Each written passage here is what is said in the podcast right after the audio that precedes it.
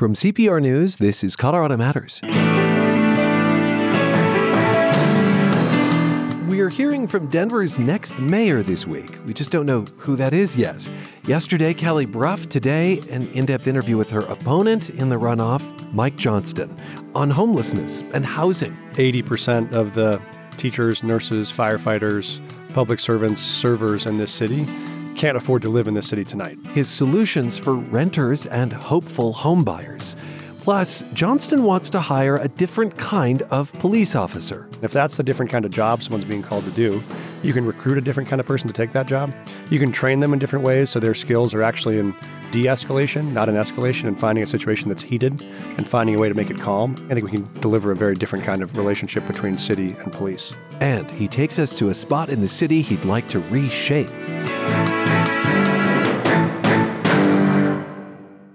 I'm Joanne Woolley, Director of Legacy Giving.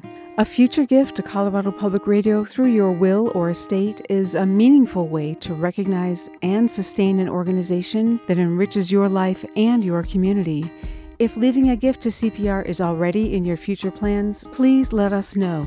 As a fellow Legacy Circle member, it would be my privilege to thank you and hear your story. Learn more at cpr.mylegacygift.org. This is Colorado Matters from CPR News and KRCC. I'm Ryan Warner. And our first guest rolled up on a scooter. Hi, Mike. How are you? I'm okay. How are you? Good, thank you. Mike is Mike Johnston, one of the two candidates in the runoff for Denver mayor. And as I did yesterday with his opponent Kelly Brough, I asked Johnston to pick a spot in the city he'd like to reshape. Where have you met us? Uh, we are right here at the corner of Broadway and Stout in downtown Denver, and excited to walk you through a couple of blocks of places I think we can transform in the city. Johnston is a former state senator. He was a teacher and principal, advised the Obama administration on education, led a community foundation. He hoped to be governor and a U.S. senator, but lost those campaigns. So if he wins the mayor's race, what transformation does he envision in this neighborhood, roughly between downtown and RiNo, known as Arapahoe Square?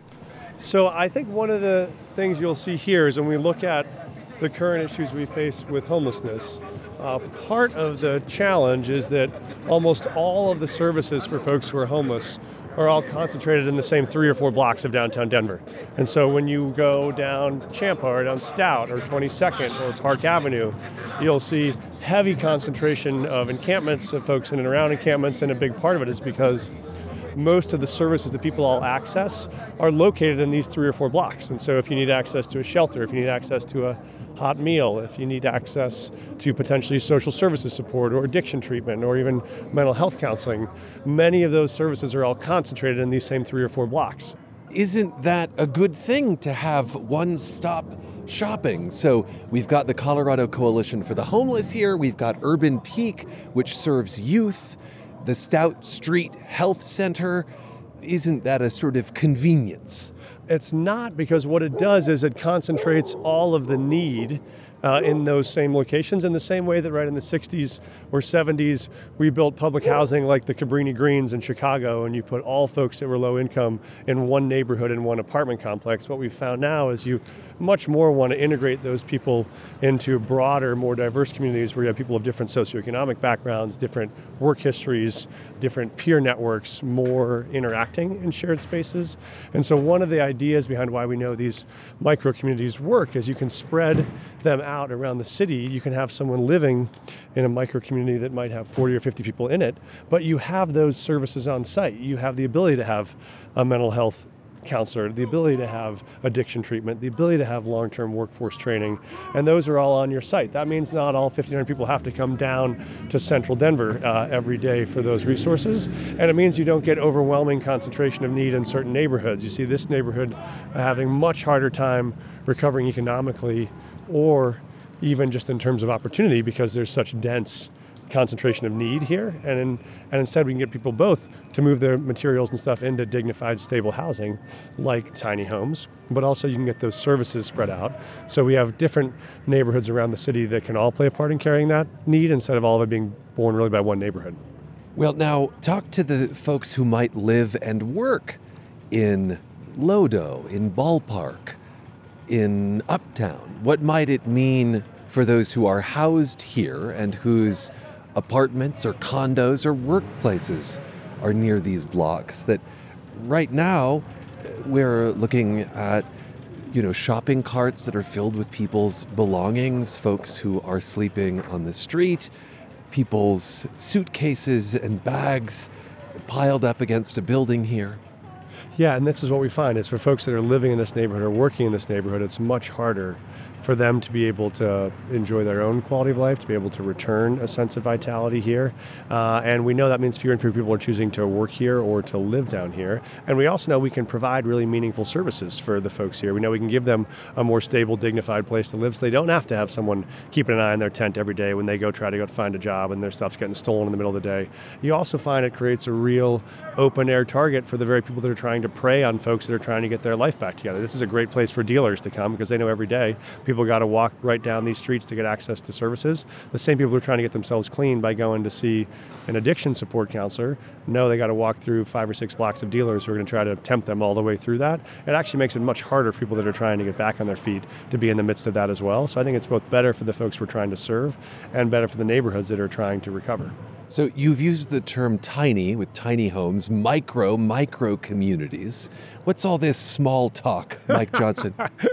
I mean, for me, it's about putting things on a human scale. You know, the old school teacher in me says if you have a class size of 30 or 40 kids, those are even a big class size then, you can build real relationships. People know each other, you provide services, you know their individual stories. And when you have those kind of, I'd say, human scale communities, it's much easier to be able to build the connections that build the relationships that get people back up on their feet. And it doesn't feel overwhelming in the way right now Arapahoe Square can feel overwhelming because there are thousands of people, there are hundreds of encampments, there are thousands of loose materials, uh, and there are people with no place to go, and there are residents and neighbors who are really struggling under the weight of that. So, are you telling the Colorado Coalition for the Homeless, you telling Urban Peak, you got to move out of here? No, no, we don't. It's not to say there aren't still great ability to have services in places where they've been built, but it means we can decentralize those services to other places also. So, yes, there still might be folks that would come to the downtown headquarters of Urban Peak, but you could also have a bunch of people that would be in their micro community up in northeast Denver where they could have access to someone right on site that they could walk out of their home and sit down at a table and talk to a counselor without having to get on a bus and come across town without having to be within the same four square blocks of all the other thousand folks trying to find services. The other thing you see is as you look at opportunities for growth in a given neighborhood, like the, there's a big parking lot here, another vacant lot there running along Stout and 22nd. This is owned actually by the federal government. That's a private landowner. These are places where you could do meaningful development. You could do residential, you could do affordable housing, you could do some commercial. Right now, you see they're covered with rocks, they're covered with encampments. No one's moved on being able to do development in this area or bring housing or bring commercial because they're worried that people wouldn't want to come to this neighborhood, and that makes it more challenging place to turn it around. If you both can distribute the services, you also revive a whole section of downtown that could have life. So we're also missing a real opportunity to revive some of these neighborhoods that are buckling under this weight. Let's transition to our studio now and dive deeper into the issues with Denver mayoral candidate Mike Johnston. He came in first in the general election and faces Kelly Brough in the runoff. Mike, what do you see as the biggest difference between you and Kelly Brough? Because voters may struggle to differentiate you, both centrist, well financed, white candidates with a background in government. You're both earning endorsements from people who used to have this job?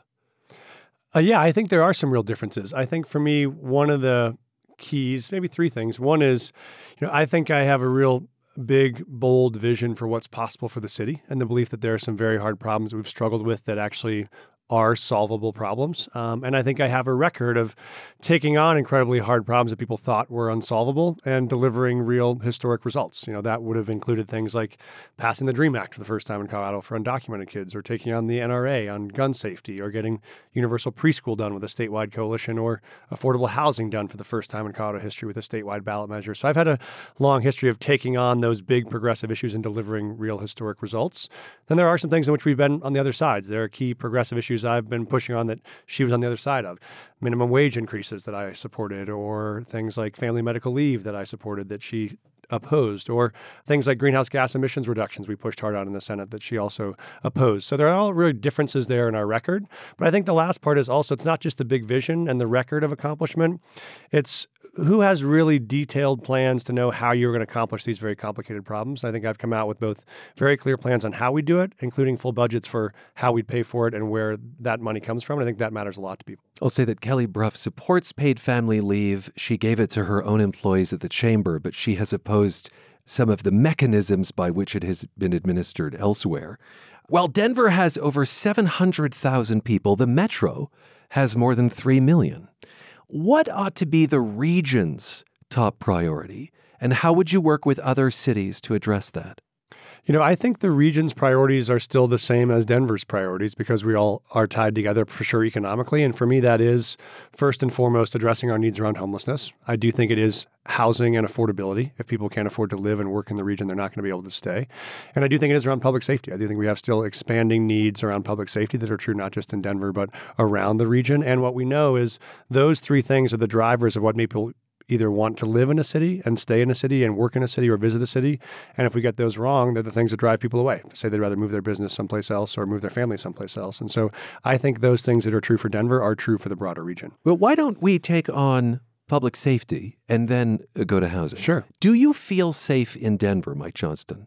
Uh, I do feel safe in Denver and most of all the places that I go and most of the times that I go there. But that's not the experience for a lot of Denverites who will come and tell me stories about times that they don't feel safe. And I talked to someone this morning who had a, a break in in their backyard last night at four o'clock in the morning and they were terrified about it. I talked to someone who had a shooting through their window in their house in central Denver. And we know there are real concerns and risks. It's, of course, not, a, it's not an epidemic. It's not something that we can't stop or get our handle on, but it's not uh, invented. It, it is a very real increase in both property crime and violent crime across the city, and people are feeling it, and it's changing the lived experience of the city.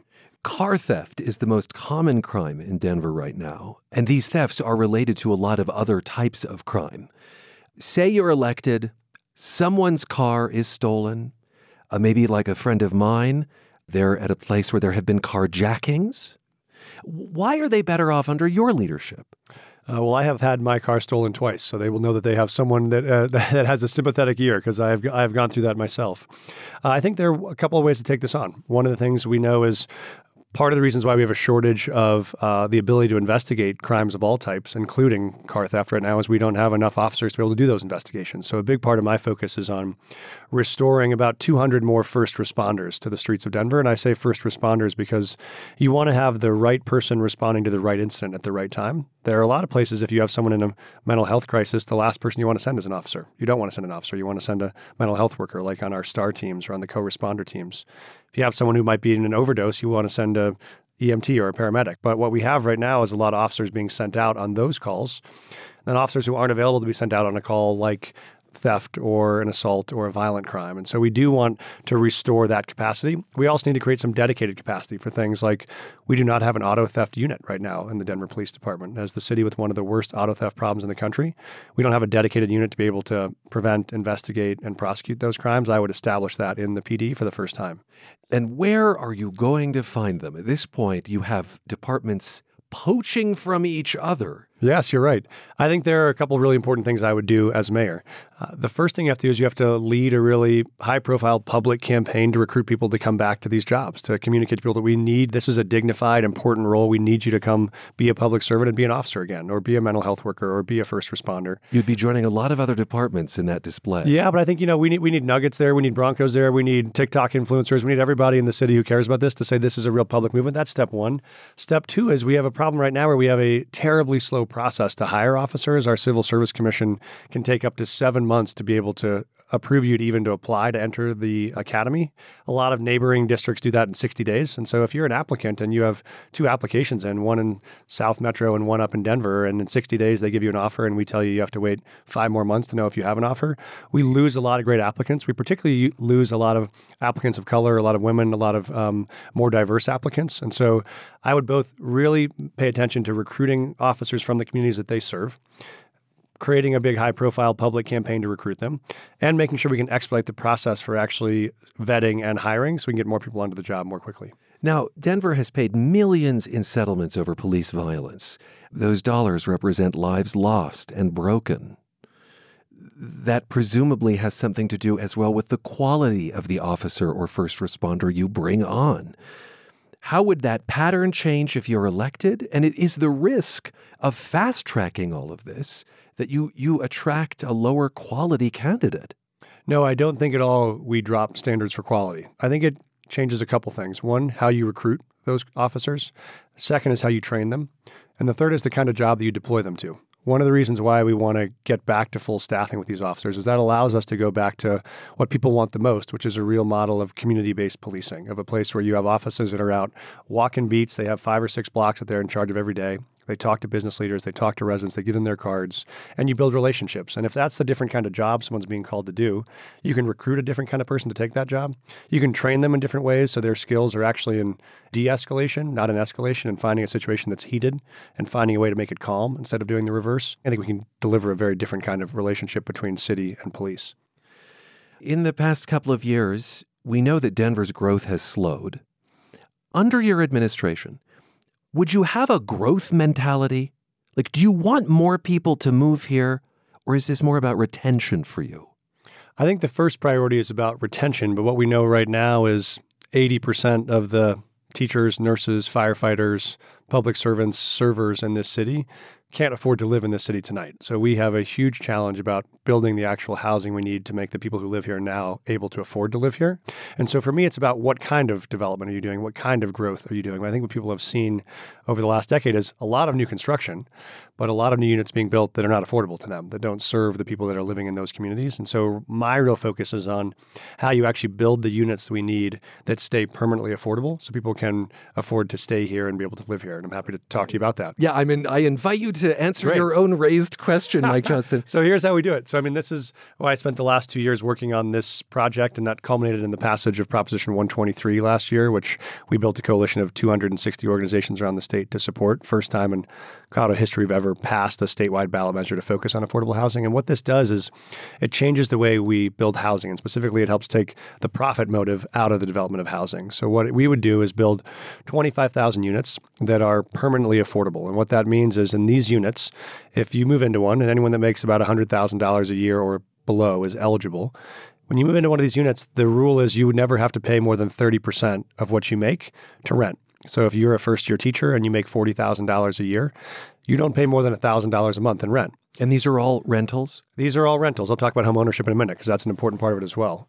But the deal is your rent cannot go up unless your income goes up. And these units are what are called deed restricted, which means that deed runs with the unit forever. So if a new landlord comes and buys the building, doesn't matter. The unit stays affordable. So that means if you are that teacher or nurse, you're not worried each month the rent might go up two or three hundred dollars. It's linked directly to your to your income. And so that's what we can do and would do around the city if I were mayor. And the way this works is because we these dollars come through CHFA, the Colorado Housing and Financing Authority, and they help invest in the development of these projects. And what you do is normally you'd have a private sector investor like a bank or a JP Morgan or a Goldman Stanley. They invest in these projects, but they want a 20% return on their investment. That return on that investment jacks up the cost of the rent in all these units. If you have a public investor like CHFA, they can invest in these units and they can take a small return, like 1% or 2%. But that difference can drop each unit price by $800 per month per unit, which means a unit that was 1,800 a month can now be $1,000 a month and it can stay affordable forever.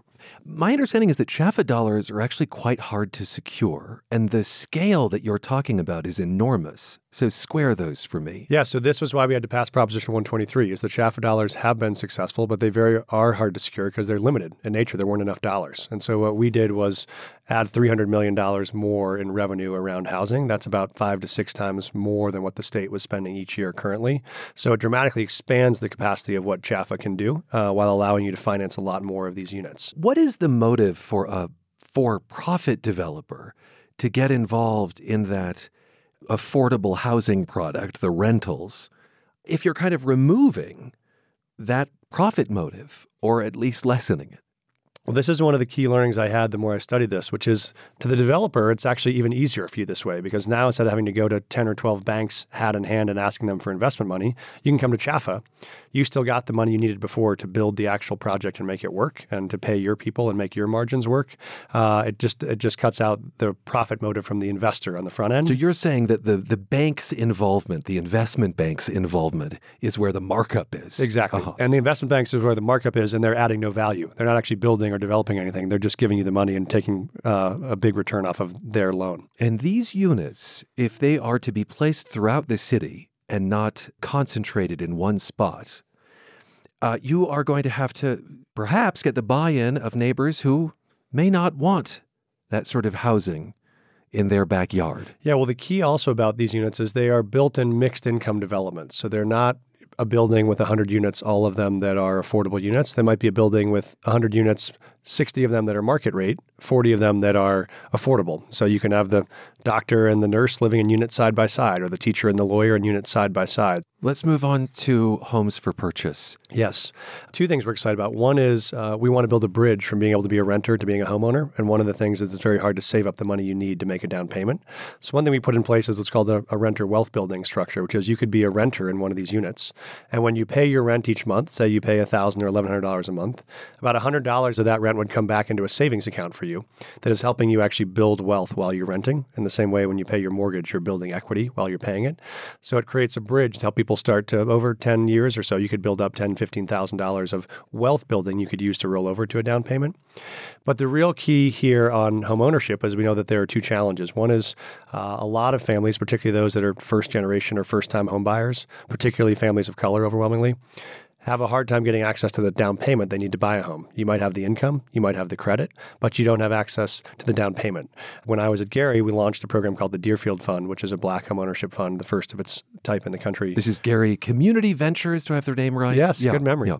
Uh, and so that's been a very successful uh, a fund which provides down payment assistance to black families trying to get access to homes. About 150 families who've already been moved into homes they can now keep and build wealth and pass on to their kids. What we could do is expand that program citywide. So any first time or first generation home buyer could get access to up to $50,000 of down payment assistance that you could use to get into that home. So you could stay in the neighborhood that you grew up in or the neighborhood that you want to live in and be able to stay long term. And so you're relying on the nonprofit community there, the no, foundation we would, we, community? We would put city dollars. And the current version we built when I was at the foundation was a philanthropic model. Right. We were already in talks with the city about creating a city based version that would include public funds. And so because this is a revolving fund, when someone takes that down payment assistance after five or 10 years, whenever they refinance their home or sell it, they would then pay that back to the next family. So it's sort of a revolving loan fund that can work in an ongoing way. And so I think that's really critical way to both close wealth gaps that are really significant across the city that are dividing families of color from white families in terms of access to home ownership. And it makes it possible for people who grew up in the neighborhood or work in the neighborhood to be able to stay. The other part of what I would do here is there are some times where even if you have down payment assistance, you can't get to a $700,000 home ticket uh, if that's the price of a home. We also can build partnerships with organizations like Habitat for Humanity or Elevation Land Trust, where you can have land trusts, where there's a nonprofit that owns the land underneath the home, uh, and they discount the purchase of that home, so you might buy it for 300000 instead of 600000 and you own it, it's yours but you keep it for however long you want to. But when you resell it, you can only sell it with a certain amount of increased uh, value. So if you bought it for three hundred thousand, you might sell it ten years later at three hundred and fifty thousand. You built some equity, you had a chance to uh, build wealth, but it means that home stays affordable for the next teacher or the next nurse or the next firefighter. And so we want to do both, both help families that can and want to build wealth for their own families long term, and help neighborhoods that want to stay affordable long term do that while still including home ownership. Would you take any steps as mayor you think would tick off the business community? Oh, I think um, uh, I find that there are. Someone said leadership is a process of disappointing all of your friends at a rate that they can tolerate. you know, it's like there are always going to be times in which you'll disagree with different factions of the city on different issues. I don't know. That, I mean, the things that are top priorities for me really are about these three, which are affordable housing, they are homelessness, they are a focus on public safety. I think right now the city is pretty unified in wanting those things to be resolved. There may be folks that want them done differently or more quickly or more aggressively. You know, I'm a believer that, for instance, on homelessness. We need to actually give people access to housing and give them access to services. I don't believe you want to arrest homeless people or you want to just kick them all out and assume they're going to find some place to go. So there might be folks who want you to to lock everybody up overnight. I don't think that's a real sustainable solution. But I think there are paths that I find are the balance between uh, where different sectors of the city might land. But I think that I've had the chance to listen to all the people in those sectors and have a good sense of what a solution is that's not just an idea on paper, but a proof point we know has worked. I ask this with the idea of Governor Jared Polis hoping that the state can supersede some local zoning. Upzoning, the idea that anywhere you could build, or just about anywhere you could build a single family home, the state would say, you should also be able to build a duplex or apartments or condos. Should the state have the power to declare that that sort of density could happen just about anywhere in a city? Uh, I think what the state should do, and this is what we did in Proposition 123, is say to local governments, you have an obligation to build more housing. And by the way, more housing that's affordable. I think we're not agnostic as to just any housing. We want to make sure the housing that's being built does come at a price point that serves the people who need it the most. Uh, and we're going to hold you accountable for delivering those results each year. So in Proposition 123, we said you have to expand your stock of affordable housing by 3% a year every year. Where you choose to build that, how you choose to build that, you can decide. If you're going to meet those goals every year, you'll probably need to do some density in some places, but you can make the decisions where you want to put that density, whether it's gentle density in more neighborhoods or higher volume density in fewer neighborhoods. So I think there is a balance for locals to decide that, but I do think there's the right push to say we don't want uh, to have locals drag their feet for too long on not doing anything. And so if a similar bill to the one that came up this session were to appear in future sessions, you would oppose it. Well, I mean, I, have read enough bills and been a part of enough bills in the future. I'd, I'd, wait to see what I read in them before I see that. I guess I want to ask very specifically if the policy comes back to say upzoning just about anywhere and you don't have the power to say no to it, would you oppose that? Uh, I, th- I think I would be likely to oppose it for this concern, which is the risks I think we have there are one around gentrification. You get potential uh, neighborhoods that have old legacy homes that get bought out and upscaled very quickly for that opportunity to bring more units to those places. And the other risk is you don't necessarily get the number of units you need at the price point you need in the places you need them, right? If you take a single family home in Hilltop and you turn it into a quadplex, yes, you could probably get $4 million units on that piece of land. That would not necessarily solve an affordability problem. Uh, it might be a windfall to the landowner. But I think our approach would be to find a balance between where you bring that density and how you make sure it delivers affordability. I'd like to circle back to homelessness. When we met at Arapahoe Square, you talked about the idea of micro or tiny homes. Where do those go? Yeah, and this is what we saw at Arapahoe Square is what happens when you concentrate all of the services in the city in one location and how hard that is for the city to manage. The idea of these micro communities is to do it quite the opposite, which is to say you take 10 or 15 half acre lots around the city. Um, and city owned property? City owned property. City or RTD or DPS or state land board, there's a tremendous amount of public land around the city. You put on those half acre lots 40 to 50 tiny homes. Each of those tiny homes would have a bed, they'd have uh, shelter for uh, all your stuff. They have a cot. You have access to kitchen and bathrooms and showers. And most importantly, on those sites, you have wraparound services. You have mental health support, you have addiction treatment, you have workforce training, you have long term housing support. And what you have is you've decentralized those services so that now you can move those to any part of the city because the services are on site. You don't have to come downtown every day again to get services, uh, which means you can have much smaller scale communities with staff that's there around the clock to provide the support you need to get back up on your feet and get back into the workforce and get back into a place of your own. Is each one of those locations a potential fight with the neighbors? Years. I think each one of those can be that fight if you do it the wrong way. I think they can be very successful if you do it the right way. Where is, have you seen this work? Yeah, if you want to see the site that is our best example, of this go to 40th and Marion, just off of Colorado Boulevard, and that is a half acre lot that is in about light industrial location. It's about five or six blocks from light rail, so you are close to transit, but you're not in the middle of a heavily residential neighborhood, and you could drive by it once or twice and you might not see it. Uh, very well kept, very well cared for, and very well fit in to the neighborhood context. And I think this is why the scale matters. If you're talking about five acre sites or very large campuses, hard to put those in a lot of different places in the city. When you're talking about smaller places with more human scale communities that are 40 or 50 people, both you build a tighter sense of community and you also get services on site. And also, the reason this works is what it allows you to do is actually respect the way that people who are currently homeless build community, which is the reason this works is when you open a micro community uh, with 40 or 50 units, you can now go to two or three blocks of encampments where folks are currently living, and you can rehouse all of those people into a new community that is actually much more safe, more stable with the services they need. How long are they there?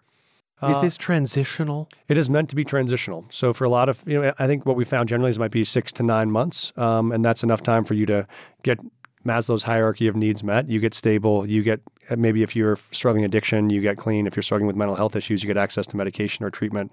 You find a job. You get your first couple months on a job. You get a little money saved to be able to make a, a first month down payment for a, a rent. And so that is the hope is that these would be transitional.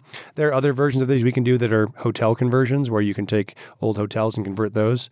Those units, if they have full kitchenettes in them, could be more permanent, but most of the micro communities will be transitional. Let's go back to that idea of the tensions that might arise uh, before these are established with the neighbors, with the businesses nearby. What do you do when you meet resistance, if you meet resistance? Yeah, so I, I think for me, what we found is there is sometimes resistance on the front end, and then there has been quite uh, surprising acceptance and even support on the back end after they've gotten placed.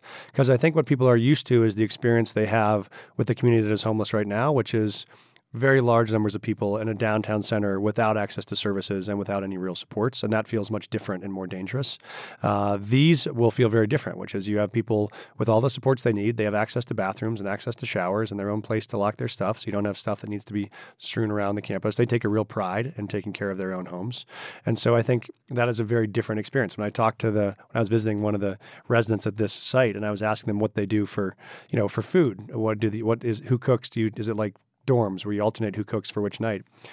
Uh, and he laughed and said, You know, there's honestly more food here than we can ever eat because Monday night the Lions Club comes, and Tuesday night Park Hill United Methodist comes, and Wednesday night the Grandma's Club comes. I mean, now, now they've gotten settled and the neighbors have gotten to know them, they've really built a relationship where people see people that they want to support and help to get back on their feet. And that has a feeling of neighbors in your community that you can be a part of supporting, uh, as opposed to a large, anonymous, faceless, nameless group of 1,400 people that seem much more threatening in the downtown context.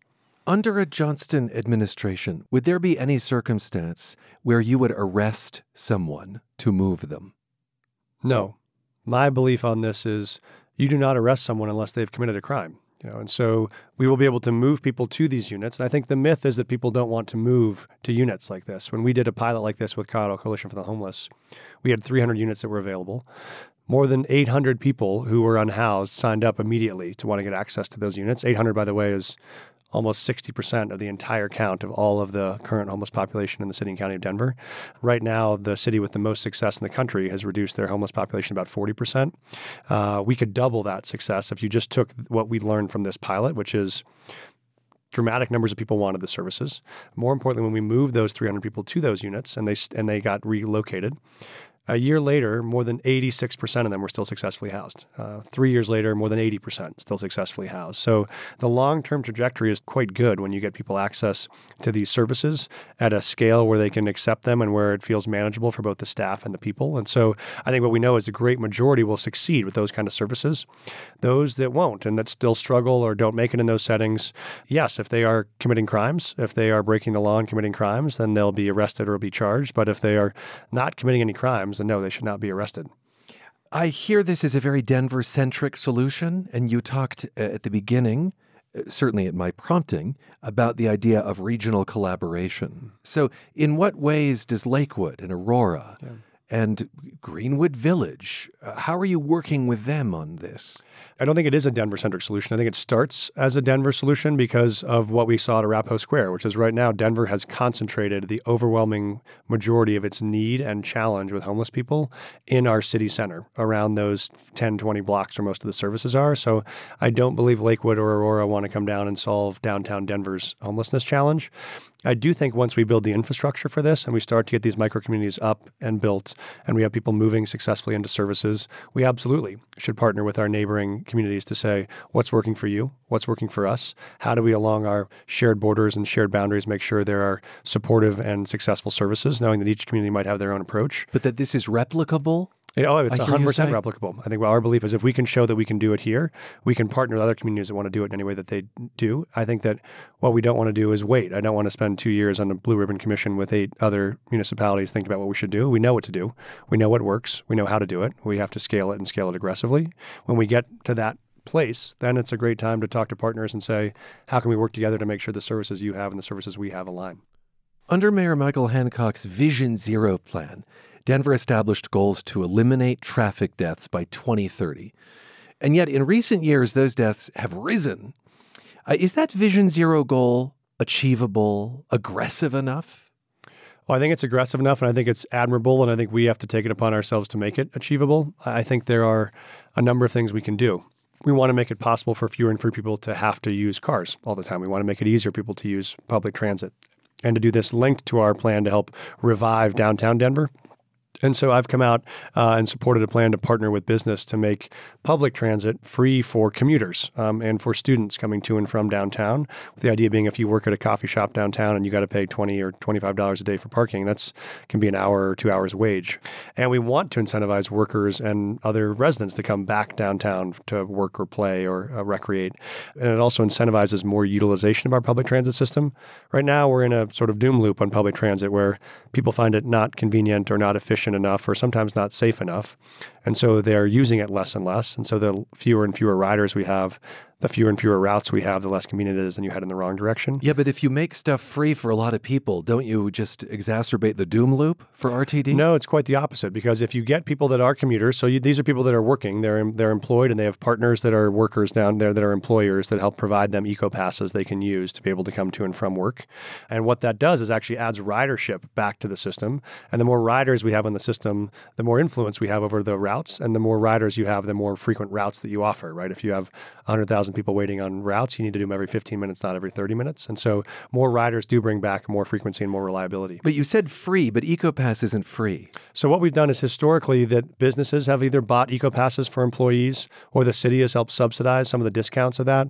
What I would do is partner with business to say, let's have the city and businesses combine to make sure those eco passes are available to all commuters at a discounted rate that we and the businesses would help establish together. So now they're still issued by your employer, but we're getting all the employers to participate through a deal with RTD and the employers and the city.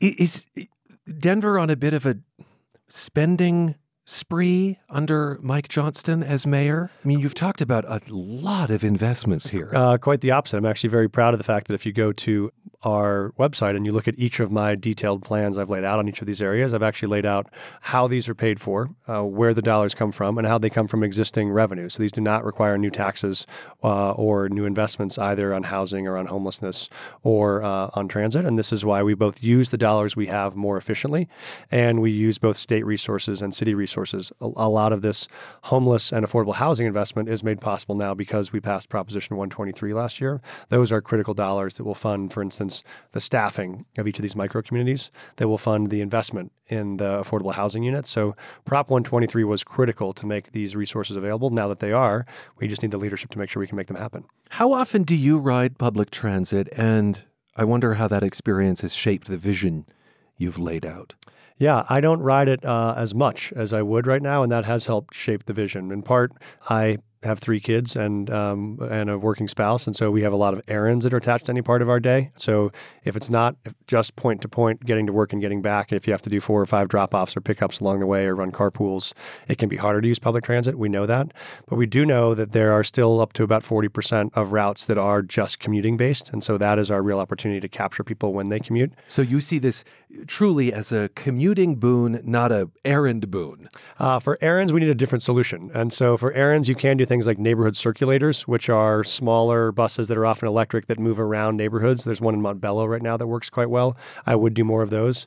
Then there are other things like the A line to the to the airport. We don't ride as much because we're a family of five, and so for five of you on the A line, that's fifty dollars. Uh, that's actually more than it would be to park or to take an, an Uber. Uh, and so uh, I think in those places we want to change the incentives to make it easier for families to ride in that line and make it easier, frankly, for, for people like airport employees. Right now, airport employees also don't take the light rail because uh, it's too expensive. And so that's a lot more traffic we're putting onto Pena Boulevard for the up to 10,000 employees that try to work out there. And so I think there are ways we can both make it more easy to access for families, both in terms of cost and convenience, and also how do we provide more support on the last mile. This is also why the way we do development matters so much. The more we can make neighborhoods walkable, where close to your house you do have a restaurant to go to and you do have your dry cleaner and you do have a grocery store, then you can walk or bike around the neighborhood and then only use the long, uh, longer commuting lines to get to and from work or to and from a Nuggets game or something else. But I think that's why you want to focus on the longer arteries of public transit and then the last mile solutions once you get there. Uh, no doubt this connects to climate change yes. and what sorts of emissions a city is producing. What is not working about Denver's current approach to climate? Uh, I think we have done some very good things. I think the city voters supported the creation of the climate fund that we have now that puts about $40 million a year into climate. That is a good start. I think there are some lofty goals out there that I support, which is getting to emissions free by 2040. It's a question of what we do to utilize all of our strategies to get there. And I think there are a couple key things I would want to do uh, as mayor. One is we know about 50% of the emissions still are coming from buildings. And so that's why we want to push to both electrify uh, our commercial buildings and our residential buildings to make sure new buildings are uh, powered by electric energy and that that's going to come from both wind and solar off of as renewable sources. It also means then retrofitting existing buildings. It means getting the people to put in new furnaces or double pane windows or all the more efficient ways to conserve energy that a lot of our older buildings don't have. That's both a job creation strategy and a cost saving strategy for people who are paying very high utility bills. We also know But it is a capital outlay at at first, and these aren't great times if you own commercial property. Uh, that is the truth. And so I think that what we, well, actually, the capital outlay on commercial buildings, the cost is not greater to do electric over over gas. It's actually longer term more affordable on electric. But I'm talking about gas. retrofitting. Yeah, retrofitting is not. The way you do retrofitting is it's a financing strategy, which is right now, I used to have an office in North Park Hill, and I was there for a decade, and we would pay more each month in utilities than we would pay in rent. But what you find is we might be paying $400 a, a month in rent. We don't have the 10000 up front to do a new furnace. If you did do that, it would drop your, your payment about $200 a month. You go from 400 a month to 200 a month. So you have financing to pay for the 10,000 up front. And then when your bill drops from 400 to 200, you pay it back over the delta or the change in that bill. So there are ways to finance these in innovative ways. Same with the way we put solar panels onto roofs. I also think there's a real opportunity here for equity to do things like how do we do community-based solar gardens in those communities that are struggling the most to pay the utility bills they have right now. So all the all of the electricity we bring onto the grid through those solar panels can actually offset the cost for neighbors who are really struggling with high utility bills. So I think there are ways to both serve our long-term climate goals uh, and to serve our goals around equity and affordability in the city at the same time. People have spent a lot of money to help you get elected. You and Kelly were the top fundraisers. Will you tell us about a time you've stood up to moneyed interests? And I, would be most interested uh, in, you know, perhaps your own donors to follow your convictions. Yeah, I think my convictions have been quite clear. I feel like the folks that support me support me because they know exactly where I stand on issues, and they know that my approach is not going to change. So, any supporter I have, have has never come with an ask or a promise or a commitment. It's here's my vision for the city that I've laid out, as you've seen. Here's my plan on homelessness. Here's my plan on affordable housing. Here's my plan on public safety. Here's what I expect to do. If you believe in that vision, you should support it. If you don't, that's okay. But I've never had a moment where anyone's ever supported me, and that's caused me to change my perspective on any issue that I take. And so, uh, you know, depending on the partner, there would be different times that people have probably disagreed with a lot of ideas I've had. There might have been folks who when we passed universal preschool, didn't like the idea that we were using tobacco tax as a source to fund universal preschool. But we knew that was the path to get universal preschool done, and so we did. When we looked at affordable housing statewide on Proposition 123, there were some folks who didn't like the idea of us holding cities accountable to actually delivering results on the number of units that they built each year. They wanted just to have the money without accountability. And my belief was I respect that difference, but I'm not willing to put a bunch of taxpayer money in unless we know there's actually accountability at the back end. And so I feel like I always listen to folks from all sides and I always take all perspectives uh, and I learn from the feedback I get, but I don't change my perspective or opinion or values based on who's supporting me. I, I change them only based on what we think is going to deliver the best result. Why do you think there's so much money coming into this race from out of state, including to support you? I mean, it's a it's a Denver mayor's race. Yeah. I, I think about how I mean I don't give to political campaigns because I'm a journalist, but like I would be hard pressed to give money to a race in Cincinnati. Yeah, I think this is a moment where there is a great deal of pessimism about what's possible in American politics, and people are looking for places where they're optimistic. There are leaders who can deliver transformational results. You know, I think a lot of people that are supporting me are people that have supported past efforts I've done to take on problems that seem unsolvable, and we've delivered on them, whether it was getting the DREAM Act passed for the first time for undocumented kids or taking on the NRA and winning to get universal background checks or magazine bans done or universal preschool or affordable housing. These were problems that seemed unsolvable. We built really broad coalitions and delivered on them. So now when people look around the country and see a lot of cities and a lot of progressive cities, frankly, that are failing at figuring this stuff out, that are failing on figuring out homelessness, or failing on figuring out affordability, or failing on public safety, people are really looking for is there a city somewhere they can figure this out? And if that city can figure it out, that would be a great model for the rest of the country and would be a great proof point for the rest of the country to say, no, we really can run these cities and make them both welcoming and progressive and successful. And I think they, these are the same folks that fund progressive candidates around the country that are trying to deliver those kind of results. And so I'm excited that they believe Denver can be the proof point to get that done. Thank you so much, Mike. You bet. Thank you so much for having me. Mike Johnston wants to be Denver's mayor, but he'll have to beat Kelly Brough in the June 6th runoff. At denverite.com and cpr.org, you can read and listen to both interviews, including their thoughts on the future of Denver International Airport. Tomorrow and Thursday, it's the candidates for mayor of Colorado Springs, the state's second largest city. This is Colorado Matters from CPR News. The Southwest United States has been in a drought for more than 20 years. A big problem for the Colorado River and the people who use it. I think we're only screwed if we're not willing to act. Parched, the new podcast from CPR News, is about people who rely on the river that shaped the West and have ideas to save it. Find Parched wherever you get your podcasts. Supported in part by the Grand Canyon Trust. At the state capitol, lawmakers are sprinting to the end of session, and it got us thinking about numbers, the ones assigned to a House or Senate district. Is there any pattern to them? A listener wondered about this too, and so CPR's Megan Verlee took up the case.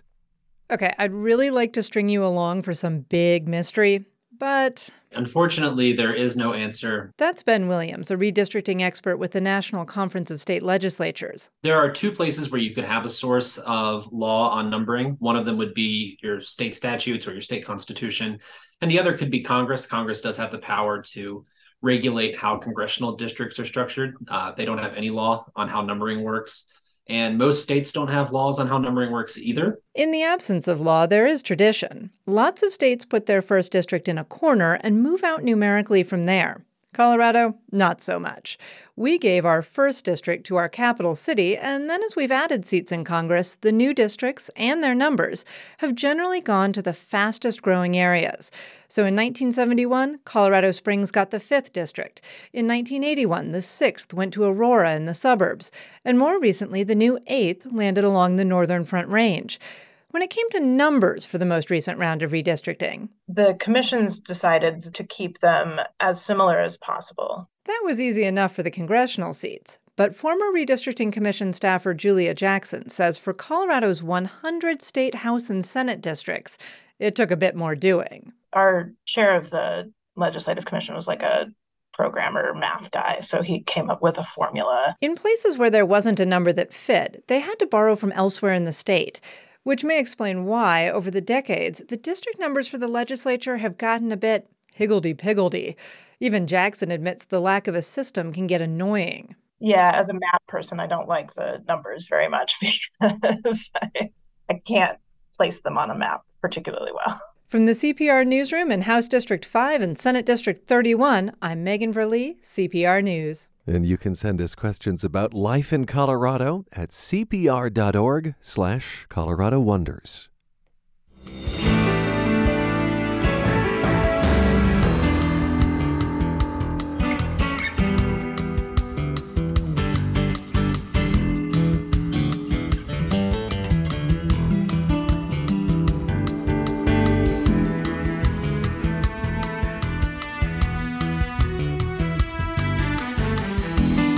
And that is Colorado Matters for today, with thanks to our team. Tyler Bender, Carl Bielek, Anthony Cotton, Pete Kramer, Andrea Dukakis, Rachel Estabrook, Michelle Fulcher, Matt Hers, Tom Hess, Michael Hughes, Chris Ketchum, Pedro Lumbraño, Shane Rumsey, Chandra Thomas Whitfield. And I'm Ryan Warner with special thanks to Kyle Harris, Ben Marcus, and Obed Manuel. This is Colorado Matters from CPR News and KRCC. Thanks for spending time with us.